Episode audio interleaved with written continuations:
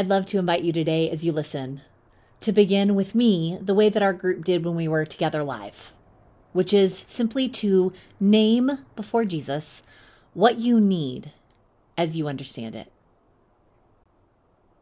Next, thank Jesus for the needs that you've had met recently or in the past. And finally, talk to Jesus today about the needs of others near and far. And then I invite you to pray with me the prayer Jesus taught us, a prayer that joins us with others from around the world and from generation to generation. Our Father in heaven, holy is your name. Your kingdom come, your will be done on earth as it is in heaven. Give us this day our daily bread, and forgive us our debts as we have also forgiven our debtors. And lead us not into temptation, but deliver us from evil. Amen. Now, this is the third in our series about four themes that run through Scripture. First, we talked about water, which often happens at a time when God demonstrates their authority and takes action. Water is often a symbol of going from death to life. Then we talked about fire, which is a symbol of God's presence. Today, we're looking at the way bread shows up in the Bible wondering what it means and what it tells us about who God is and what God's like. Because bread, we're going to find, is provision and hospitality. I go to CrossFit in the mornings by this bakery that does wholesale distribution to other locations. So every morning at 5:30, I'm jogging my lap trying to wake up because I'm uncaffeinated and it's still dark out and wafting from this bakery is freshly baked bread as they load up their trucks. And the guy who loads their trucks, he and I are friends insofar as we always say good morning to one another. And he always commends me for exercising. And I always say that I'm jealous that I'm not with the bread. bread has this power. Its very smell is comforting.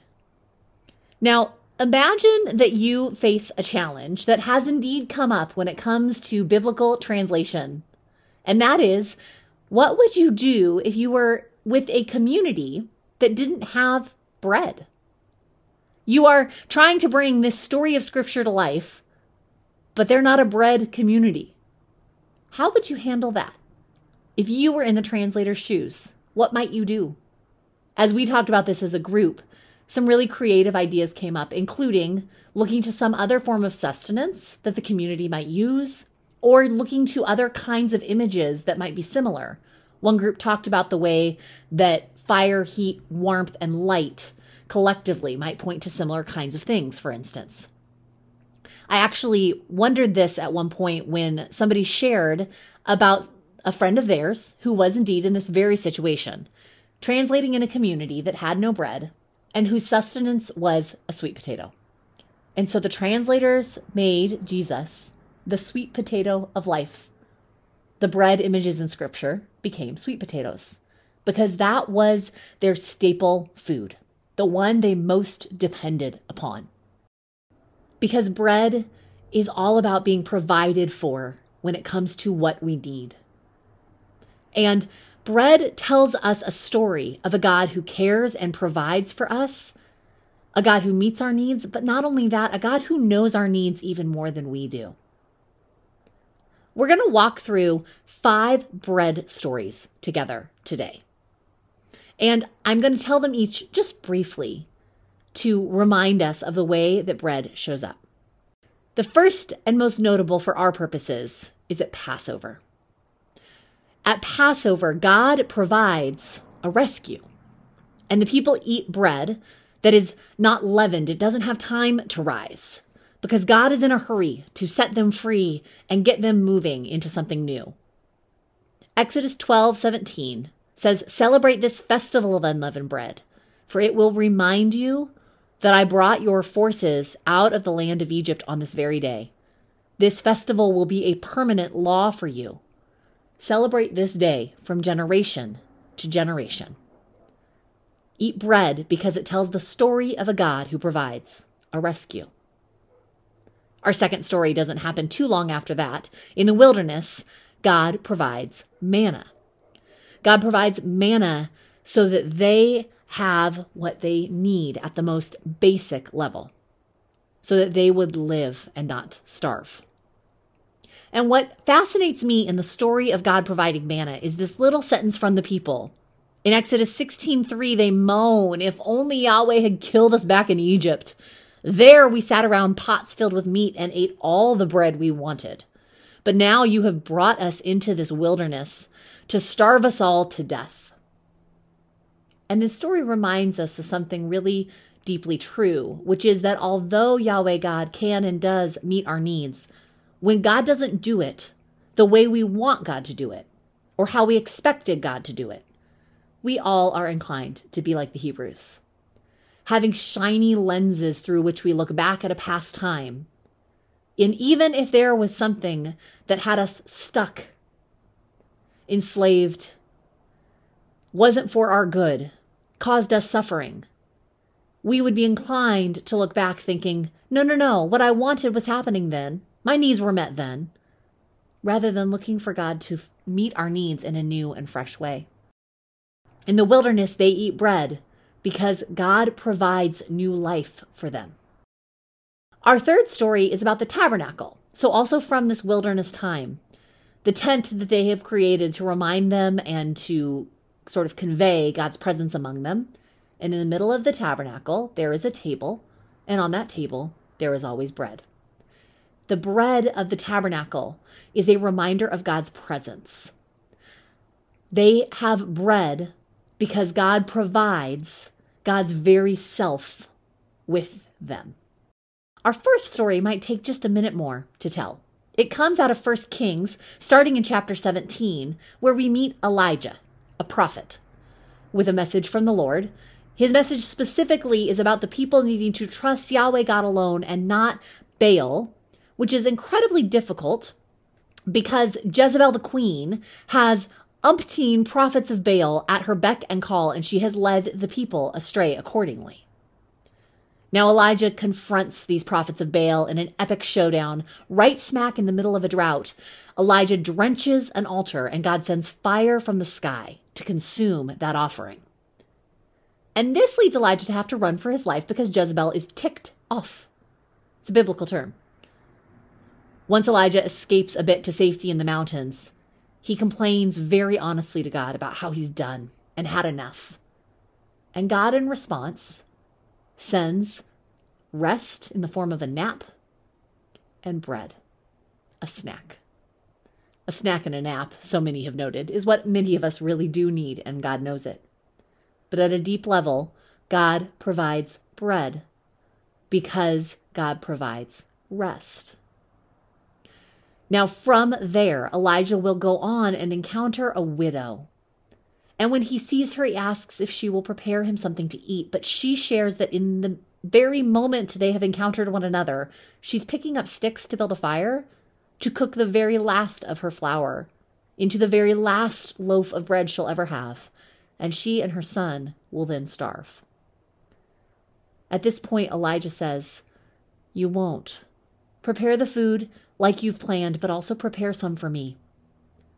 And for reasons we don't totally know, she says yes. And in feeding Elijah, God then begins to miraculously extend the life of her flour and oil. Elijah actually says to her that she will have enough to eat until the rain comes again, which of course means that the crops will grow again and the famine will end. The end of the drought would mean the end of the famine as well. And she is provided for through Elijah. Together they have enough to eat.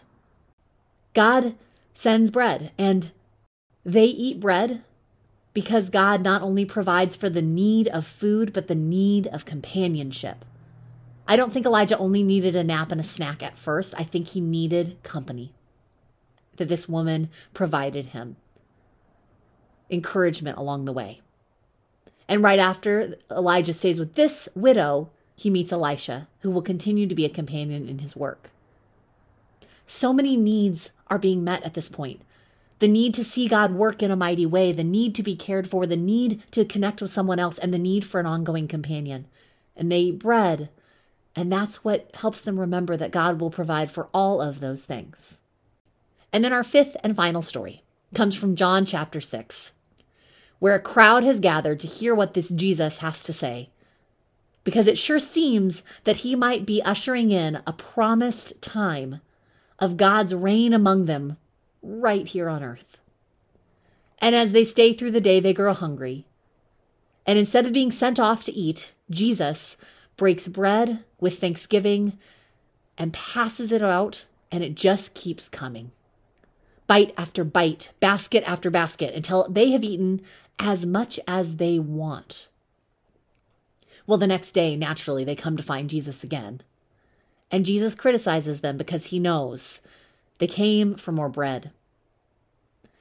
And they didn't come for him. Not, not really. He says at this point, I'm the bread of life. He goes on saying, People eat him. And in the same way that manna was bread from heaven, given not by Moses, but by God, well, now he, Jesus, is bread from heaven, sent by God the Father. All of these remarks from Jesus leave the people disappointed. They start to turn and walk away. They wanted literal bread. They want manna, not Jesus. Besides, they know this guy's parents. So whatever this whole heaven sent, eat my body stuff is, they'll pass, thanks very much. And then we find this moment starting in John 6, verse 66. At this point, many of Jesus' disciples turned away and deserted him. And Jesus turned to the twelve and asked, Are you also going to leave? I'm curious what you might be thinking or feeling if you had been there in that moment. Would you have stayed? Or if you're honest, would you have gone too? If the question was posed to you, are you also going to leave? How might you respond to Jesus? Well, here's Simon Peter, who says, Lord, to whom would we go? You have the words that give eternal life. We believe and we know you are the Holy One of God. The people eat bread, and God provides for them God's own self embodied life that begins now and goes forever. Not only life that continues on in some sort of eternal, not being dead form, but life that's really lived, that's full of joy and meaning and purpose. That is all on offer as they eat. Because God provides God meets needs, the deepest needs and the most pressing needs. Bread tells our story. Bread tells us that God cares, that God gives and sustains life, that God takes care of our needs. Bread tells us that God is entering in with us. There's a lingering piece of every one of these stories where God is present this isn't sort of porch drop God taking care of needs. This is God coming near to take care of needs. Bread tells us that God is a God of hospitality and generosity. Throughout each encounter, we see it, but no more so than when Jesus gives himself away.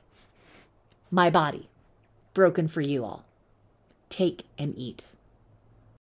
I think throughout all of these stories, we're invited to hear God perhaps saying, I know your needs. I know the ones that you know. I know the needs you don't even know you have. We might hear God say, I know you don't know how this is going to happen. It was certainly true in the wilderness that the people had no idea if manna could come. It was certainly true at the time of Jesus that the people had no idea if liberation from Roman occupation could come.